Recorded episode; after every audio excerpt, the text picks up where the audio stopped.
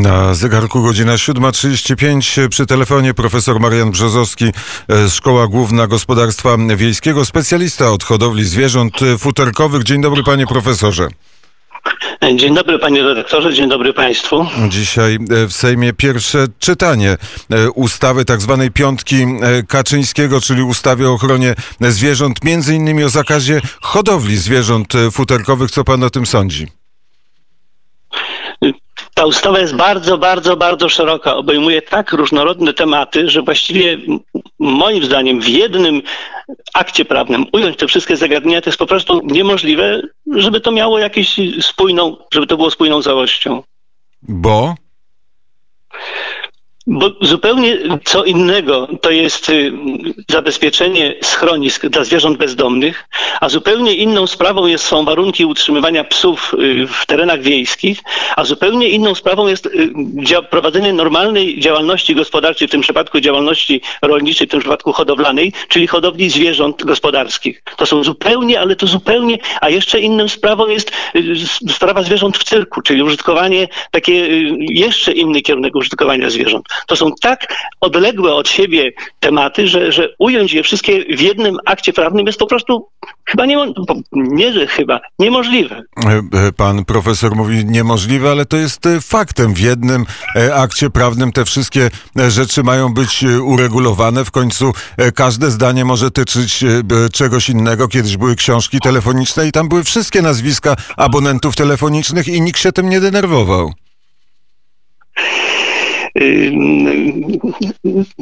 Są to zupełnie różne zagadnienia. Jeśli chodzi o użytkowanie zwierząt w cyrkach, to chodzi o rozrywkę dla ludzi, ale równocześnie zapewnienie tym zwierzętom odpowiednich warunków.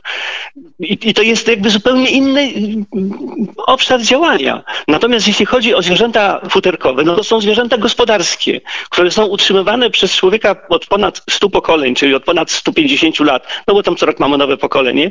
I to są zwierzęta, o których wiemy, jak je utrzymywać, wiemy, jakie warunki im zapewnić. W związku z tym mówienie o tym, że one, nie wiem, są w jakiś sposób y, wykorzystywane nadmierniej niż mogłyby być, to jest a, a utrzymywanie psów na uwięzi przez y, ludzi przy domach, no to jest zupełnie inne zagadnienie. No naprawdę, ja tego nie rozumiem, jak to można w jednym akcie prawnym te wszystkie rzeczy łączyć. Powiedzmy, panie profesorze, trochę o hodowli e, zwierząt e, futerkowych, bo e, od tego pan jest specjalistą.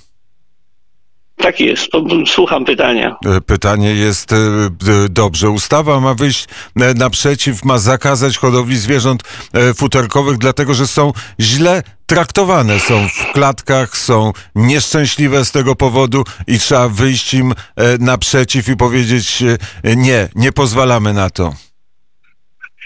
I znowu mieszamy różne pojęcia, bo z jednej strony patrzymy na zwierzęta jako na y, element y, jakby przyrody, które człowiek wykorzystuje, no bo przecież nie tylko zwierzęta futerkowe wykorzystujemy, ale wszystkie zwierzęta gospodarskie są przez człowieka wykorzystywane. W końcu jesteśmy cudzożywni. Wykorzystujemy zwierzęta, wykorzystujemy rośliny, jeśli na to tak patrzymy. A z drugiej strony mówimy o szczęśliwych zwierzętach, że są nieszczęśliwe. Co to znaczy szczęśliwe? Zwierzę żyjące w warunkach naturalnych, ono cały czas jest pod presją, cały czas jest w stresie, cały czas jest zagrożone przez drapieżniki, przez brak pokarmu, przez choroby, przez patogeny. Natomiast zwierzęta przebywające na fermie w klatkach, one nie, do, nie mają tych zagrożeń. Mają odpowiednie warunki, jeśli chodzi o żywienie, mają odpowiednie warunki, jeśli chodzi o bezpieczeństwo przed drapieżnikami, przed chorobami. W związku z tym mówić o nich, że są nieszczęśliwe, no to jest, to jest ludzki punkt widzenia, a nie jakiś taki ogólny zwierzęcy. Przecież hodowca po to te zwierzęta utrzymuje, żeby z tego mieć jakąś korzyść. Jeśli one nie będą jak to nazywamy, szczęśliwe, czyli w przypadku hodowli zwierząt mówimy o dobrostanie zwierząt, zapewniony ten dobrostan, no to nie uzyskamy tej wysokiej jakości produktu i ta hodowla po prostu nie miałaby sensu. Także tutaj jakby można powiedzieć sprzężenie zwrotne mamy. Z jednej strony musimy tym zwierzętom zapewnić odpowiednie warunki, żeby uzyskać dobry produkt, czyli skóry, a z drugiej strony, jeśli chcemy uzyskać ten, ten dobry finalny produkt, no to musimy im te warunki zapewnić. Nawet jeśli hodowca nie wie, że to się nazywa dobrostan, że to się na, nazywa zapewnienie zwierzętom tego poziomu jakiegoś tam minimalnego tego szczęścia, to on to zapewnia, no bo, no bo musi.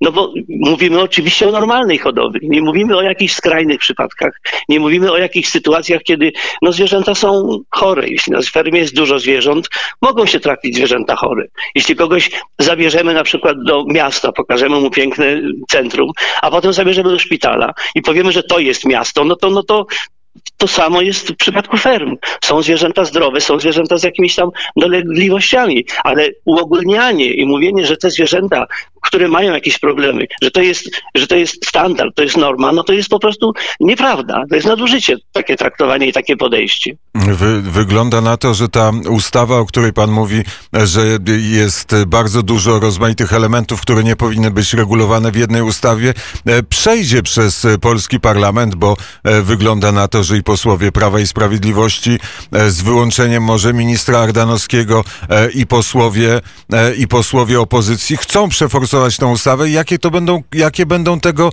konsekwencje? Ja nawet sobie nie, nie jestem w stanie tego wyobrazić. Przecież to jest y, rzesza ludzi, pracujących rolników, którzy, no, dla, dla których to jest warsztat pracy. To są, to są całe rodziny w tym pracujące. Mało tego, są pracownicy w ramach tych ferm.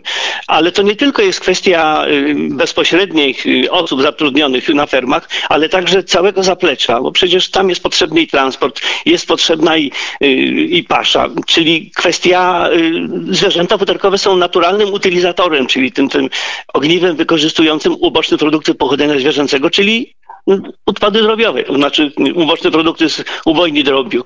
Jeśli fermy tego nie będą wykorzystywały, no to siłą rzeczy gdzieś to trzeba będzie zrobić, czyli ceny mięsa drobiowego pójdą w górę, a na utylizacji zarobią firmy utylizacyjne.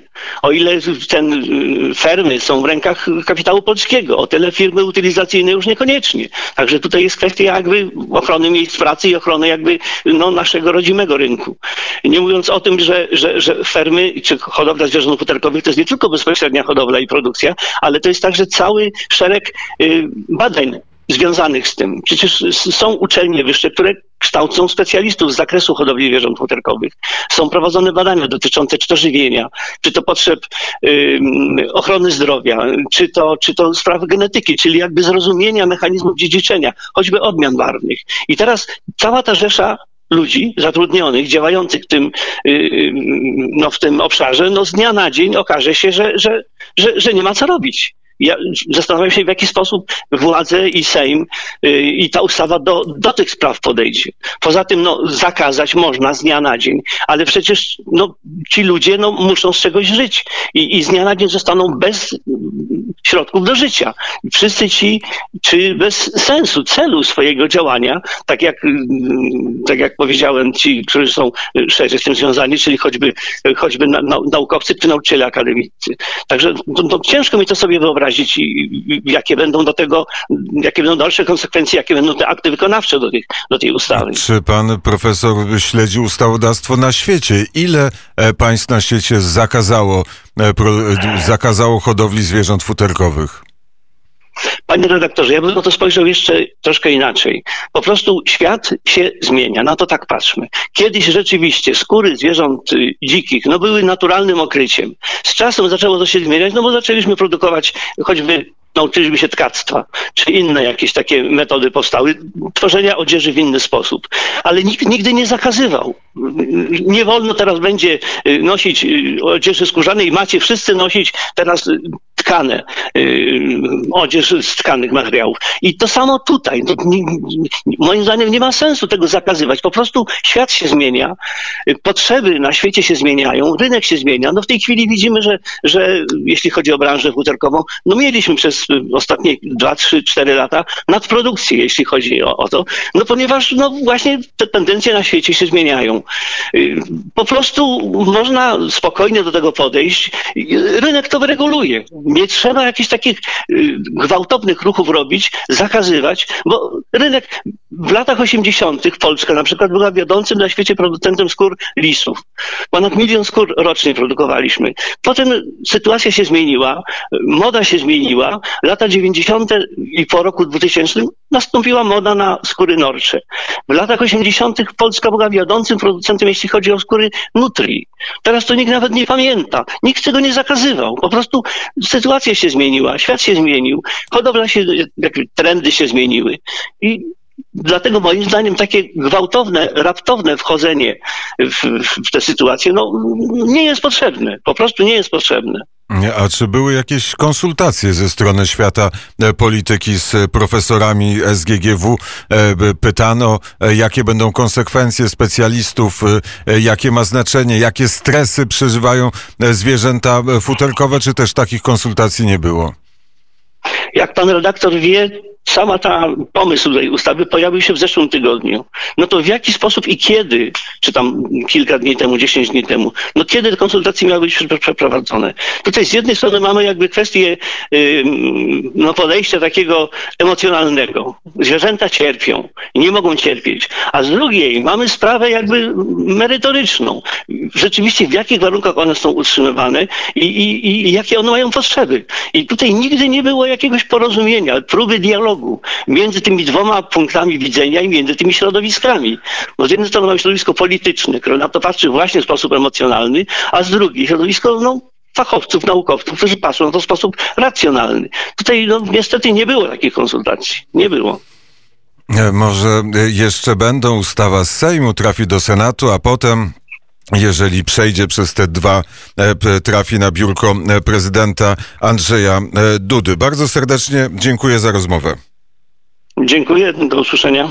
Do usłyszenia. Mam nadzieję, że pan profesor czasami e, słucha Radia Wnet w Warszawie 87 i 8 w Krakowie 95 i 2, a we Wrocławiu 96 e, i 8. Takie są nasze e, częstotliwości. Słuchają Państwo poranka wnet. Jest godzina 7.47. Jak usłyszeliśmy w wiadomościach, nie tylko Radia Wnet, kolejne kraje wypadają z tej listy krajów, z których można do Polski przylecieć i z których można z Polski dolecieć. Jednym z tych e, państw jest e, Francja, Paryż, więc posłuchamy. Edith Piaf.